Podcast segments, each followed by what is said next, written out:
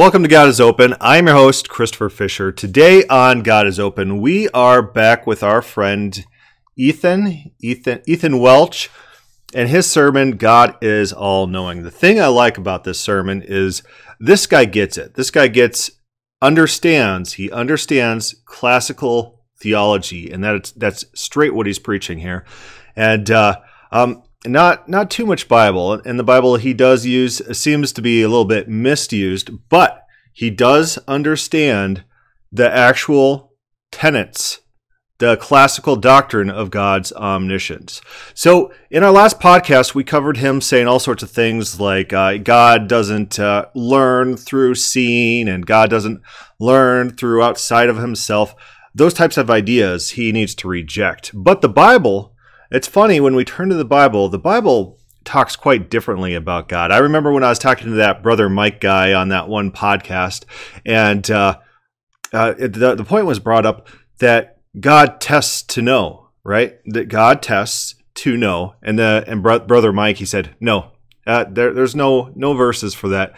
And so we turn to Deuteronomy 8:2, and it says this, "And you shall remember the whole way that the Lord your God has led you these 40 years in the wilderness, that he might humble you, testing you to know what was in your heart, whether you would keep his commandments or not." So notice that phrase. It says that he might humble you, testing you to know what was in your heart. So the claim that God tests to know, there's a phrase that says testing you to know. It's in the Bible. So we said something, the Bible says the exact same phrase, and that Mike guy was like, "Oh no, we need to look at context."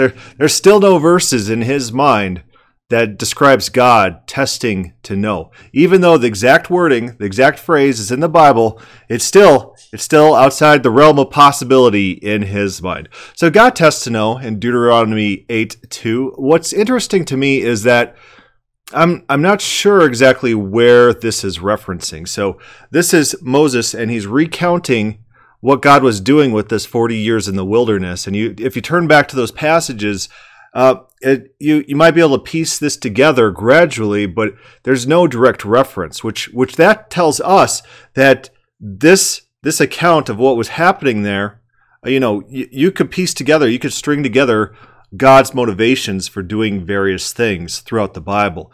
He has motivations. He's testing to know, even though it's not necessarily explicit. So if Moses is able to do this, if he's able to string this together and piece this information together, maybe he had direct communication with God, something like that. But we should be able to do that too. So if God's doing something, and if God's saying something or proclaiming something, we could read into it. We could say, oh, God is prophesying that he's going to destroy this people group. God prophesies, Jesus says that Judas is going to deny him 3 times. Maybe that's a warning. Maybe one of the intents of that is to get Judas to turn away. What would happen if Jesus said, Judas, you're going to deny me 3 times, and then Judas is like, oh, I don't want to do that, and then decides not to.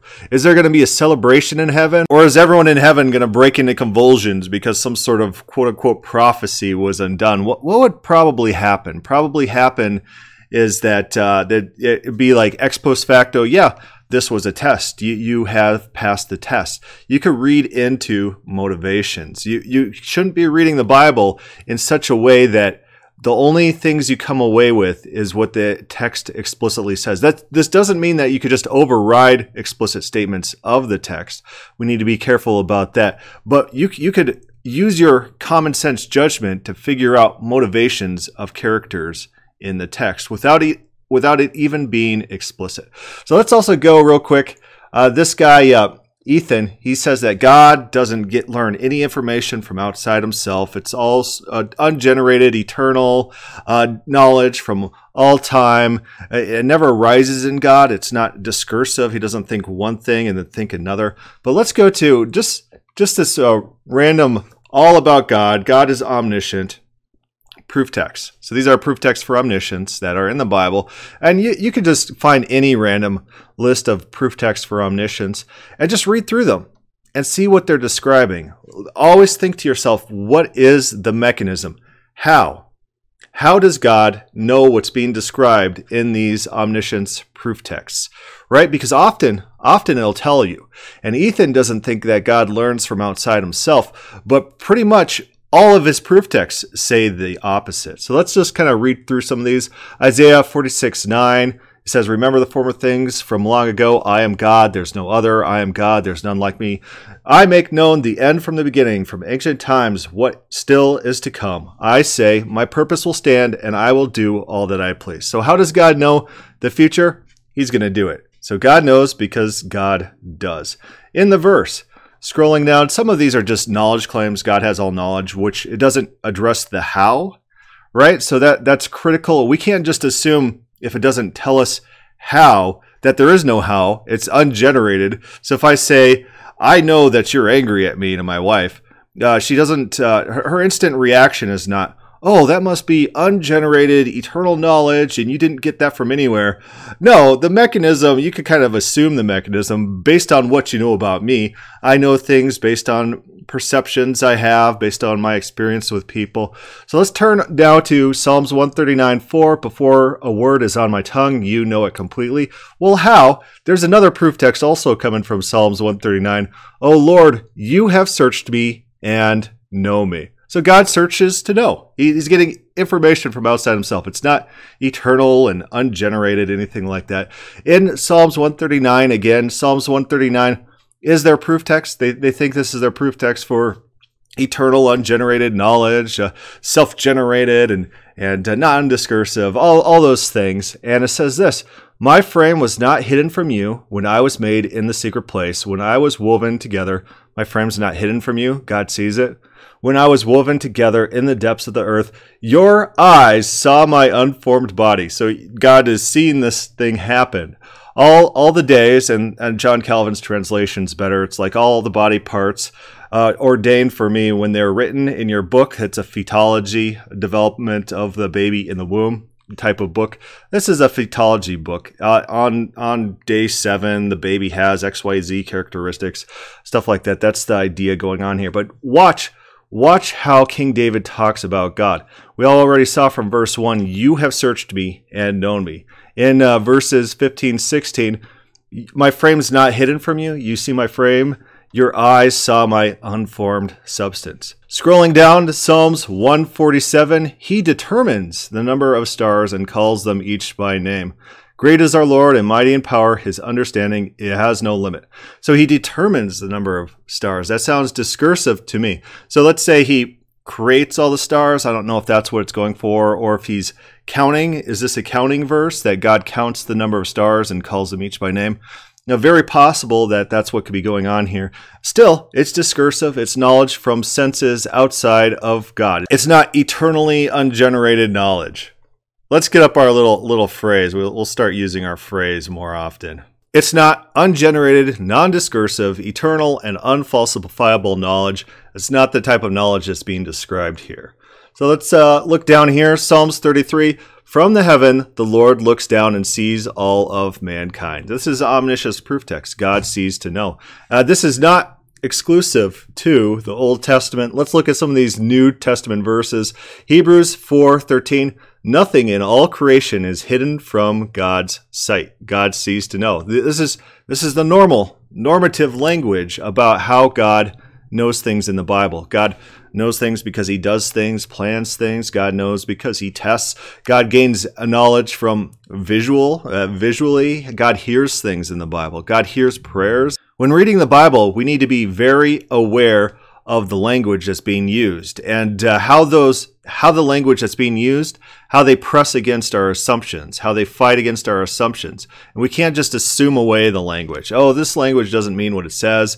God still has his eternal, ungenerated, non-discursive, unfalsifiable knowledge of all things from time eternal.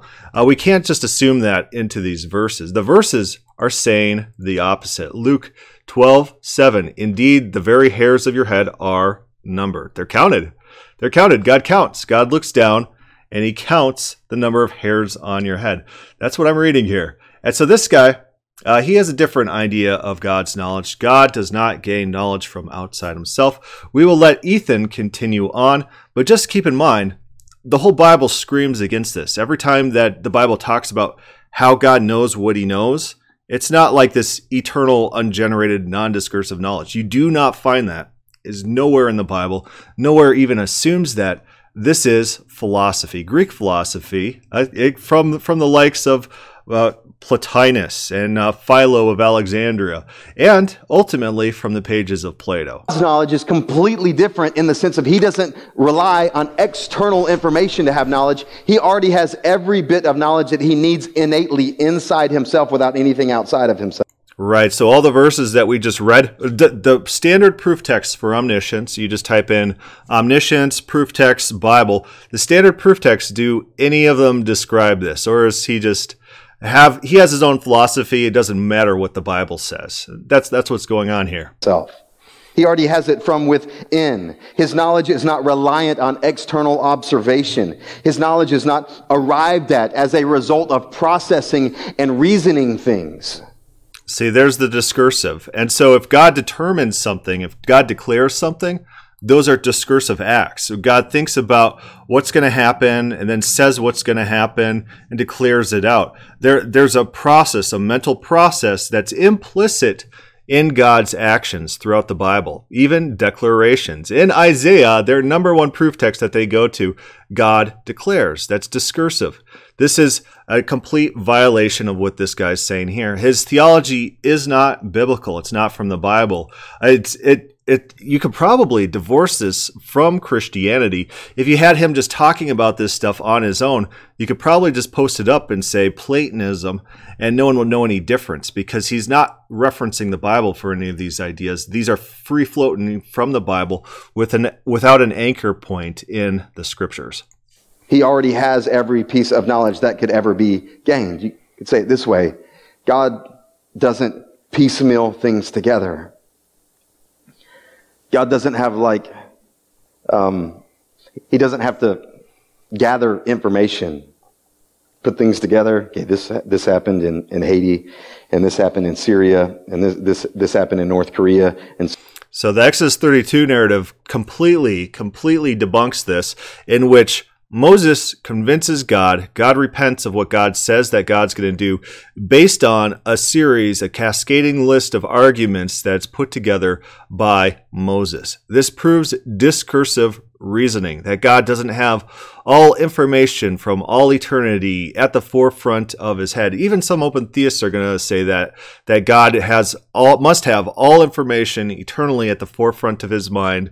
That's their idea of omniscience. God can't have discursive reasoning in some open theist systematic theologies. But the text is explicitly against this, where God listens to people's reasons, considers their reasons, and changes his mind for those reasons. The text says explicitly those are the reasons that God changed his mind for. And future commentators, biblical commentators in the Bible, in Ezekiel, in Psalms, in Deuteronomy, recount this event, describing exactly what we just said, that God changed his mind because he listened and accepted the arguments of Moses. Moses changed God's mind. And how did he do that? With arguments that were persuasive. God has discursive reasoning in the Bible. This whole thing that God doesn't have discursive reasoning, this is not generated from the Bible whatsoever. You're not going to see him quote proof texts to support this. They'll quote something like, "Oh, God's understanding is infinite," but they'll just assume their categories onto those words. They'll assume those words mean what they want them to mean, rather than normal language, normal hyperbole. The amount of grain that Joseph collected was quote unquote infinite. It's the same language used in both verses. And so it's a real stretch. It's a real stretch to grab any supporting verses for this theology. So, hey, angels, could we get a committee? Hey, could we get a committee over here and help me out? Oh, there's a committee. There's definitely a committee. In 1 Kings 22, God crowdsources ideas about how to kill King Ahab. And the different angels present different ideas, and God's sitting there deliberating. And one angel, he presents the idea that, oh, we're going to lie to all these prophets and we're going to get them to falsely prophesy victory in the war. And then he's going to go to war. And God said, that's a great idea. Let's do that. So this committee that he's poo-pooing on, he's oh, this is so ridiculous. God gets together a group of angels. This is the Divine Council. This is ancient Semitic literature we're looking at.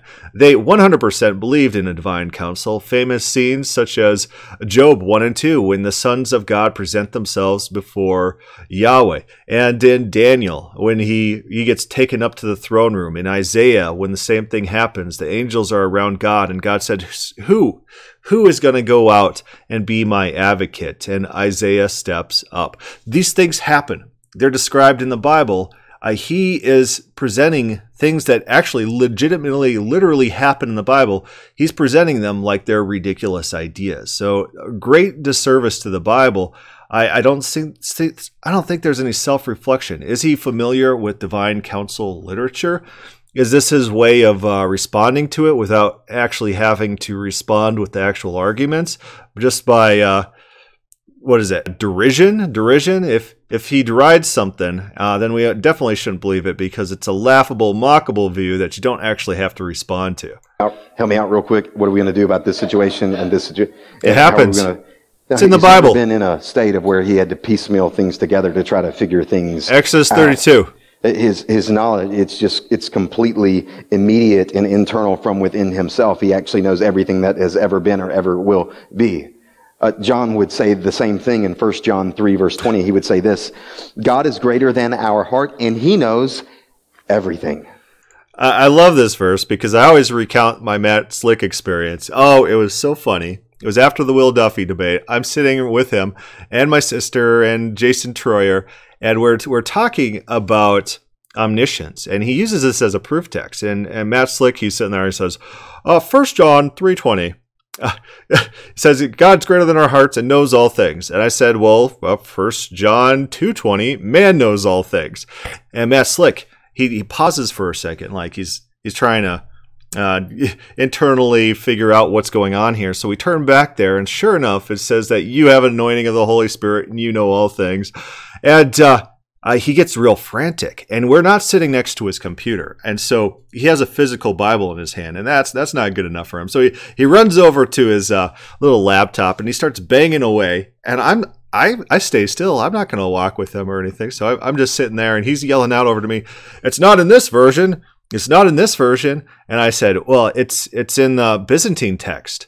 And he had no idea what this was. We learned from this debate, he has no idea anything about Greek. I asked him the morphology, if the difference between a passive and the middle, how the word would look differently, how the word would be formed differently between a passive and a middle, in regards to his Acts 13 proof text that God ordains people to believe or something like that.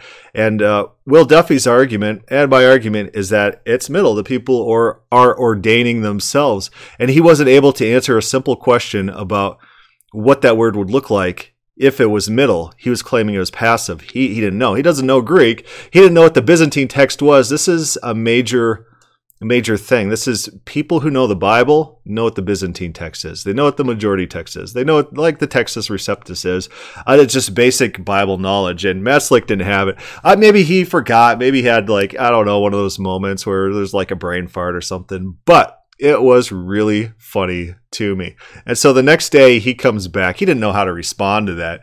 The people in the Bible, Christians, are described as knowing all things in the exact context by the same author, just one chapter previously, the same verse, one chapter previously.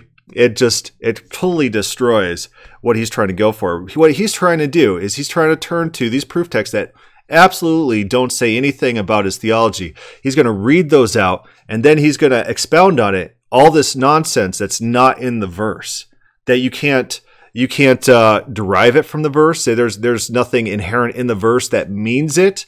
And that's why it's so funny to point out these parallel texts that are about mankind that say the exact same thing.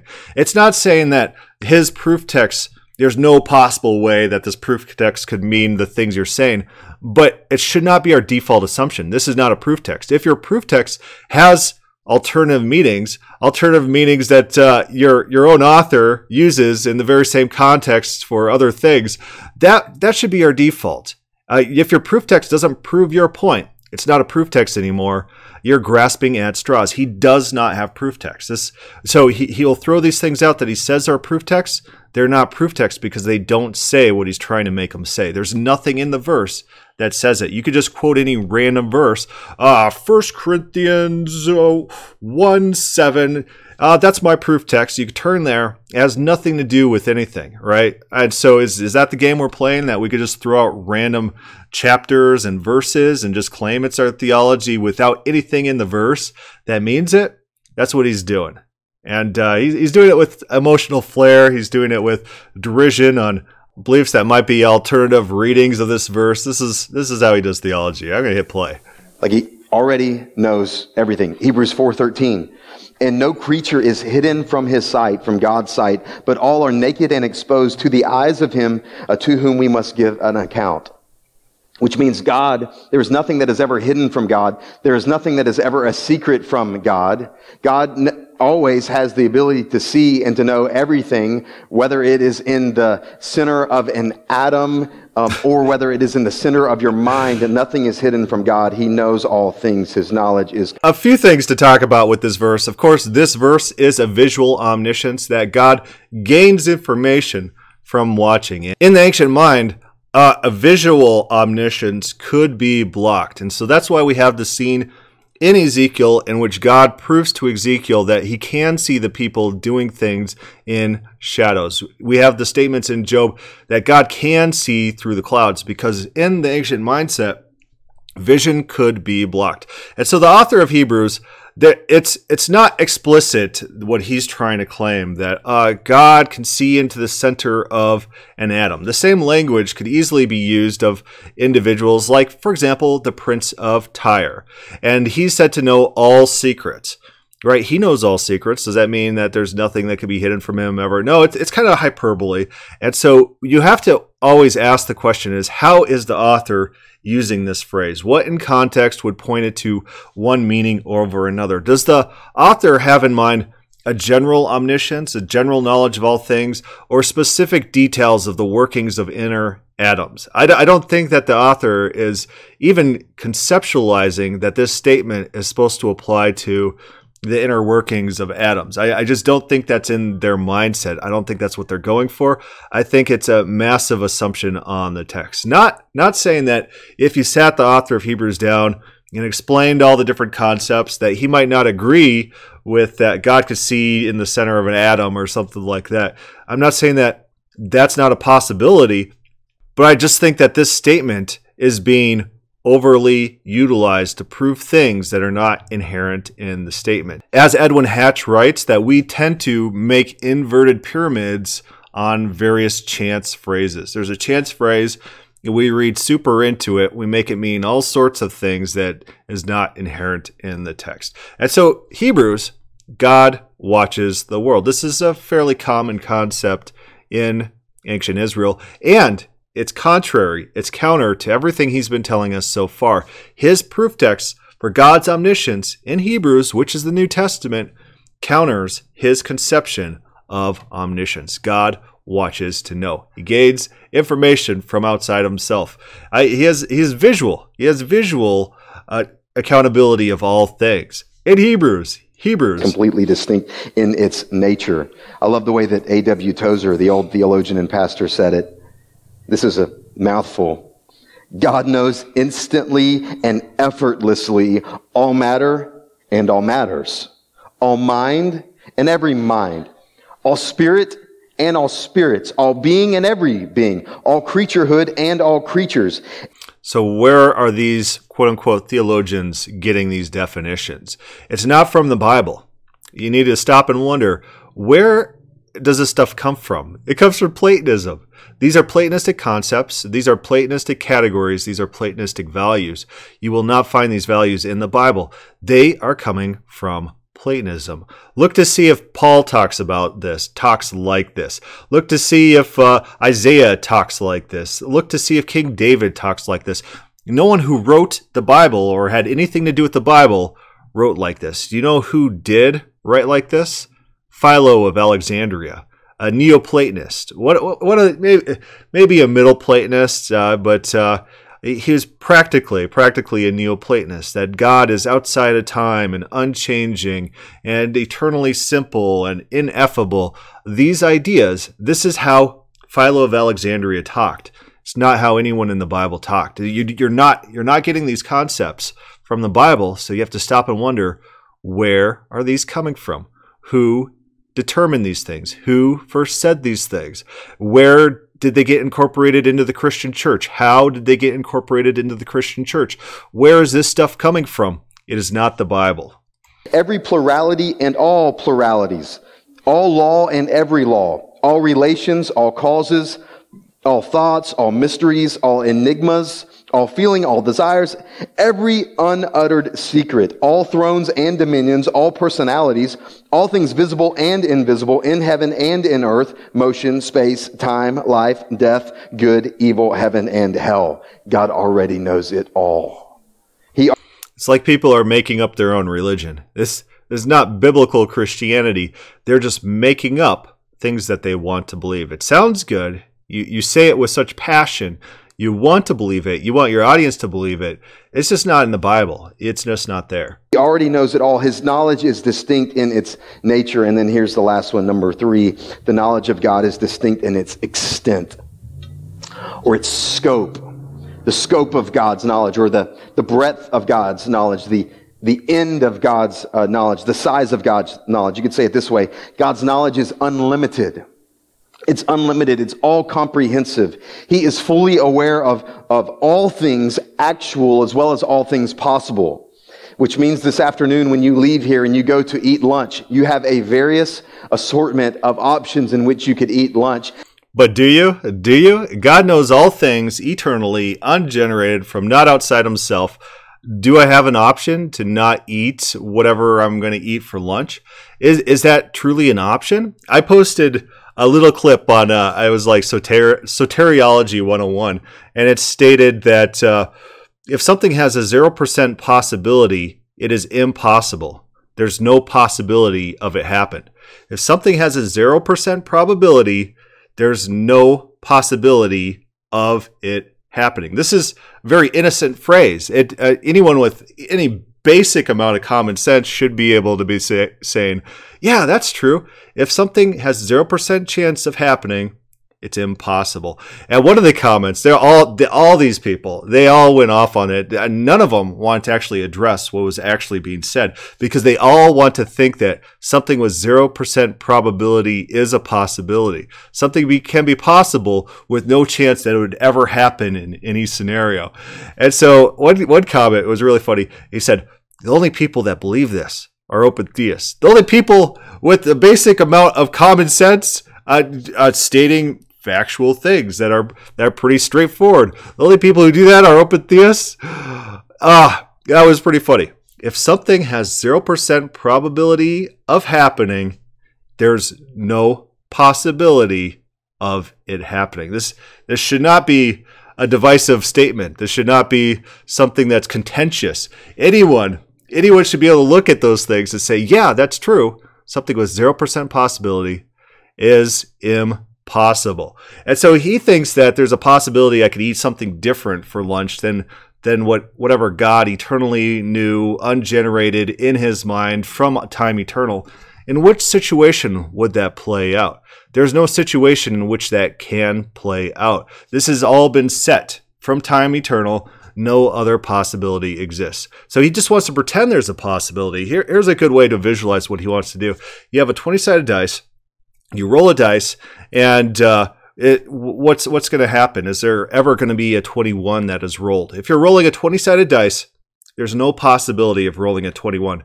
But because he, in his mind, he says, well, my system says there can be a 21 because we could visualize it. You could visualize this 20-sided dice rolling, and then there's a 21 on top, and you say, see, it can. A 20-sided dice can roll a 21 because we could think about it in our mind. But the reality is that although you could envision it, it's impossible for a 20-sided dice to roll a 21. You might be able to try paint a 21 on it or something, but that's not what we're talking about here. A 20-sided dice, even though we can imagine a 21 being rolled, there's no possibility of a 21 being rolled, even though you could imagine it in your head. And so he takes his model and he says, well, of course we could eat something different. Not according to your model.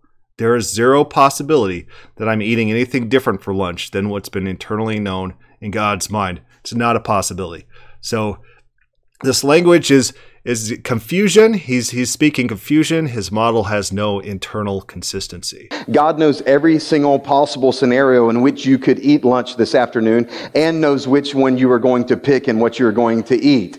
There's only one scenario in your system. There is only one scenario in your system. There's only one possibility. And not only does he know that for you, he knows that for all people. He knows every scenario and every possibility of every moment and every second of every day of the history of the world, what has been and what...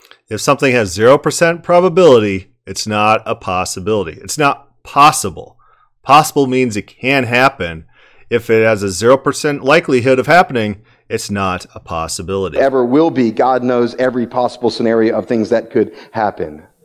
When you set out on I-40 heading west, God knows every possible scenario of the roads in which... So think about all this emotional language. He thinks by repeating it over and over again, it's going to make it true. He thinks by expounding on it in some sort of philosophical, like overture, where it's like, oh, we think about this. You're driving around. All those things. All those things are known by God. All the possibilities. If you turn left, God would know that. If you turn right... What kind of information is he actually communicating to his audience? Information that's of value. He's not. He's expounding on this concept that he's failed to establish. God, in Hebrews, sees the world. Nothing's hidden from God's sight. He goes to eternal, ungenerated, unfalsifiable knowledge of all things, plus all possibilities. Where are you getting that from? It was real funny in my discussion in Soteriology 101 about the 0% possibility means it's impossible. Someone turned to the Bible and they say, look, God in the Bible thinks there's different possibilities. And I responded, I'm like, yeah, that proves open theism is true based on everything we've been talking about so far. It's so funny. Like Calvinists will do that too. They'll say, look over here, God predestined something. Look over here. It looks like our free will is doing something. Therefore, compatibilism. It can't be that those are internally conflicting ideas that don't work out and you're just misreading your determinism versus. It can't be that. It must be that these two things are logically they fit together because I have a proof text here that says something and a proof text here that says something. Also, it can't be the possibility that the Bible is just wrong and just making things up. If the Bible is just chock full of these contradictions, it's probably not a good Bible. It's probably something that we need to reconsider rather than just saying, oh, over here, God knows possibilities. Oh, over here in Hebrews, it says that God watches the world. Therefore, he has ungenerated, non-discursive knowledge that's unfalsifiable of all things, meaning there's a 0% chance that we're going to do anything other than what God eternally knows. But also look over here, and he knows possibilities. Therefore, he knows both possibilities of things that can happen, and he knows infalsifiably, infallibly, what I will eat for lunch tomorrow. It's madness. It's madness, I'm telling you. You could take and understands them all effortlessly and then knows which ones you are going to take. His knowledge is just completely distinct in its scope. He knows all things. Specifically, he even knows foreknowledge, the foreknowledge of God, which is just mind-blowing. If you think about that for like 30 minutes this afternoon, you'll just kill yourself. You don't have the ability to comprehend everything that God has in store. It will just completely kill you trying to think about that. God knows the future. He's outside of time. Many theologians would say that God created time. So notice the mutually exclusive nature of those two claims, that God has foreknowledge, but God is also outside of time. And so Bavinck writes about this in his systematic theology. He's a Calvinist, and he states that God doesn't predestine things. God doesn't foreknow things. God doesn't have foreknowledge because with him, there's no distinctions in time. So we would be technically incorrect to talk about the foreknowledge or predestination or anything that's tensed in relation to God. They're mutually contradictory statements. And this guy makes them seconds apart. He'll say two contradictory things seconds apart. But go ahead. God stands outside of it and in it, that God has the ability to look at time and to know time from an outside external perspective, which will just completely blow your mind.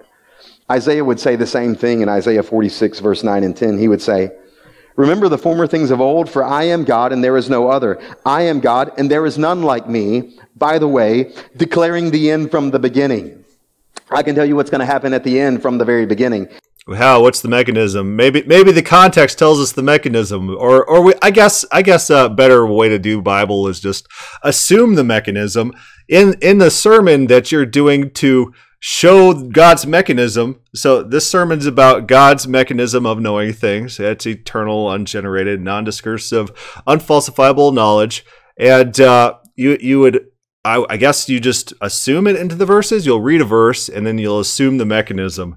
Where do you get it from the verse? Does the context of your proof text in Isaiah, does it give a mechanism?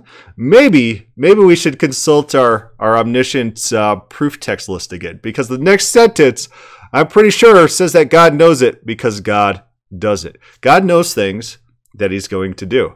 Fantastic. And so God can know what he's planning. That doesn't seem outside the stretch of reasonability. And there's nothing in context that talking about non-discursive, eternal, ungenerated, foreknowledge of all things. It's sometimes the doublespeak. It kind of gets to me a little bit. The intellectual laziness that is shown by a lot of these preachers. They want to prove something and they do not have a proof text. So they'll just grab any random proof text and just assume. Their audience then sees them grabbing a proof text from the Bible and then going on a big long rant.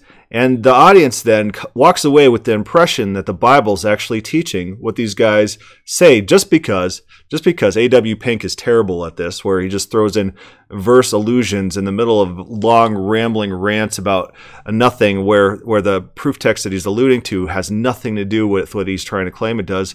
The audience will walk away with the impression that the Bible's actually teaching this. Whereas any bit of basic scrutiny can disprove these claims. His proof text is a bad proof text. A proof text needs to actually prove something rather than nothing. And from ancient times, things not yet done, saying, "My counsel shall stand and I will accomplish all my purpose." Yep, there we go. God's like, "I know it all." God's because I'm going to do it. He knows it all. He can tell you everything. And again, in context, go back to the Isaiah debate. God doesn't declare things in secret. God declares things to people such that those people are going to know that God's the one doing it when it comes about. This is discursive. God is interacting with people and doing things for reasons. Doing things for reasons is discursive. And this is not all things that ever happen. God only declares what he's going to do per the context of his proof text. God declares what he's going to do to people. God doesn't sit there and say, "Well, on January of 2020, there's going to be a little bit of snowflakes going on there, and then there's going to be a little bit of slush that is generated by a car that drives by, and it's going to kind of splatter somewhere."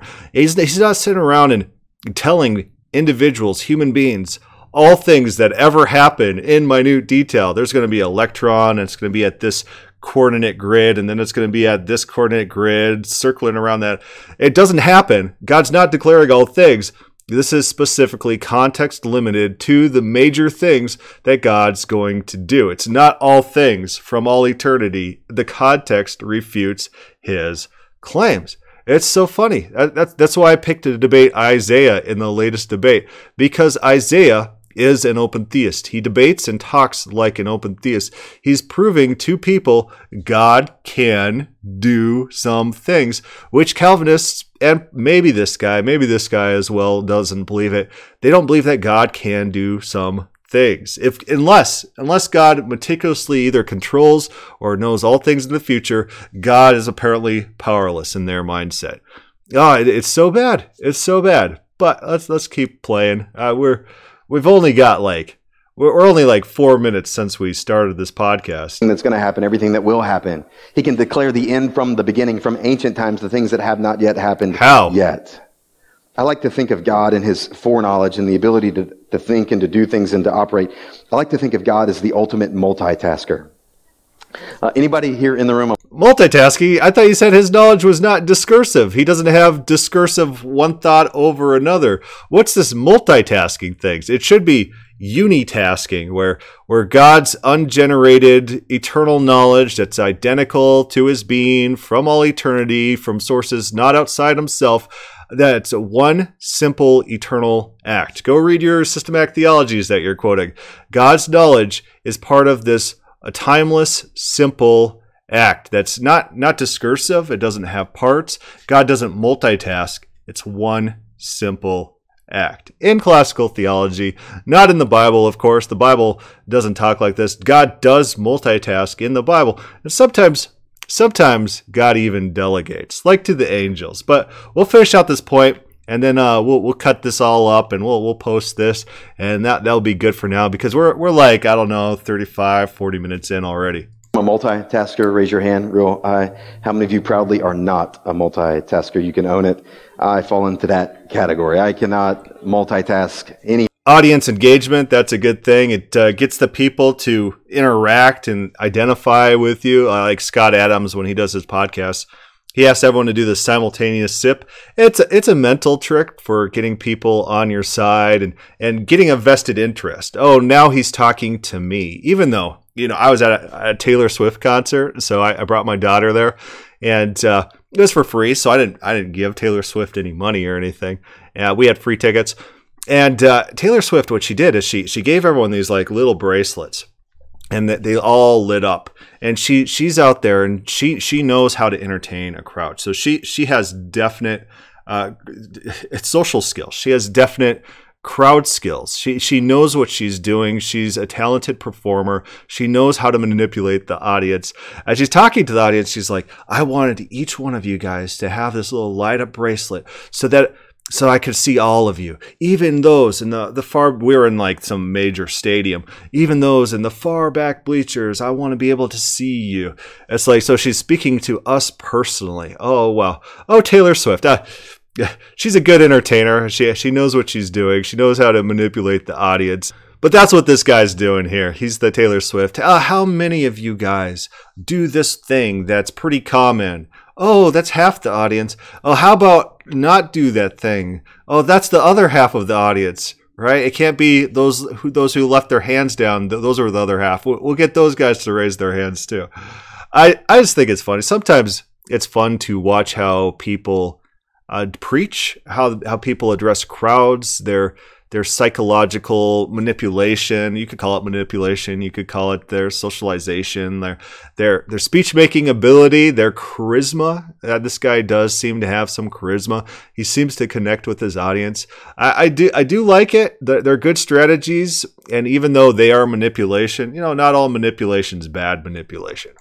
My wife, she criticizes me for being in Ethan land, you know, Ethan world, where it's like, one thing and only one thing that I can do at a time. But you better believe that one thing, I do it well. I do that. And if you were that one thing, you got 100% of me in that moment. All right, you got all of. I can't multitask to save my life. My wife, she's very different. She can multitask and she can do a lot of things. Some of you think that you're multitaskers and you're not. All right, and like, and your spouse should just tell you that you're not a multitasker to help you with that. I like to think of God. I like to think of God not just as a multitasker. I like to think of God as an omnitasker. He not only can do multiple things at the same time, he does all things at the same time. I mean, it just blows my mind. Have you ever had this thought before? I've had this thought before. Like when I'm praying to God and I'm like, yeah, he believes that God does everything in one simple eternal. I don't know if this guy believes it, but that's classical theology. He should believe it because he just told us God is outside of time. And so God doesn't actually really do things. God is indistinguishable from nothingness. In this system where God's outside of time, God's just a facet of the universe. And it's like the laws of physics. The laws of physics are always there, and it's like input, output. They'll always be what they are. And God's actions and activities will always be what they are. They're just a facet of the universe. It's not like in his view, God has volition. God's not a person.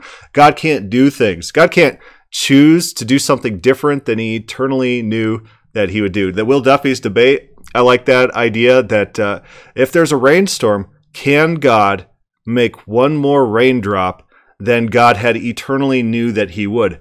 In their system, God can not. God's just a facet of the universe and is as much subject to fate as all of us. How do I know that God is listening to me? God could be listening to Jacob. God could be listening to Alex. God could be listening to Ty or Hillary or Ashley. Or how do I know that God is listening to me? If he's listening to me, how can he hear her prayer or his prayer? And that's like, can God do that for two people? Can God do that for like 100? Could he do that for a whole church? Because I know our church is praying like at all sorts of different times during the week. What if we're praying at the same time? What if the whole world is praying at the same time? How does God do that? How does he? Here's the amazing thing about God's knowledge and the way that God has the ability to understand all things. God hears every single thing that you are saying and every single person that is saying anything at the same time, and not just what you are praying, but what you're not praying and what you're thinking. And he does it for a few billion people all at the exact same time without any effort. All right, so we're going to stop there, but we're going to finish out his point, what he's talking about, that God apparently just instantly knows your prayer. There's no discursive reasoning about that.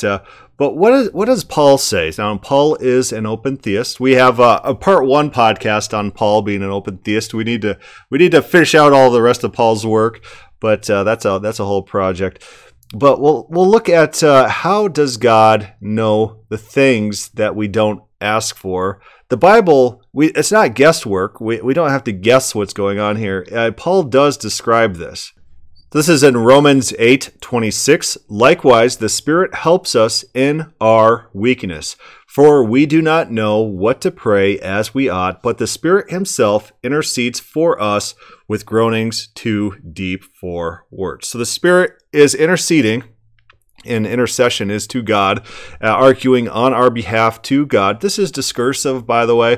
This is not timeless, eternal knowledge. This is interaction. This is discursion. And he who searches the heart knows what the mind of the Spirit is, because the Spirit intercedes for the saints according to the will of God. So again, in Paul's theology, God searches to know. He searches hearts, and he knows what the mind of the Spirit is. Why? Why? Because the Spirit intercedes for the saints according to the will of God. Right? The character. God knows the character of the Spirit and knows what the Spirit is advocating. There's a connection between the two. So the intercession is not null and void. There's actual communication going on in these verses. There's actual interaction. Paul is an open theist. He rejects this guy's understanding of God's knowledge being non-discursive, ungenerated, eternal, and God being outside of time, all from this one passage. Anyways, we're gonna quit there. I don't know if I'm gonna follow up on this guy and do the rest. This was cold as well. I hadn't seen all this before, so we experienced this together. Now maybe I'll just finish this off and see if the rest is worth responding to. But this guy gets it. He understands classical concepts of omniscience. He doesn't. It doesn't seem that he understands classical concepts of God's simplicity and ineffability and incommunicability or whatever.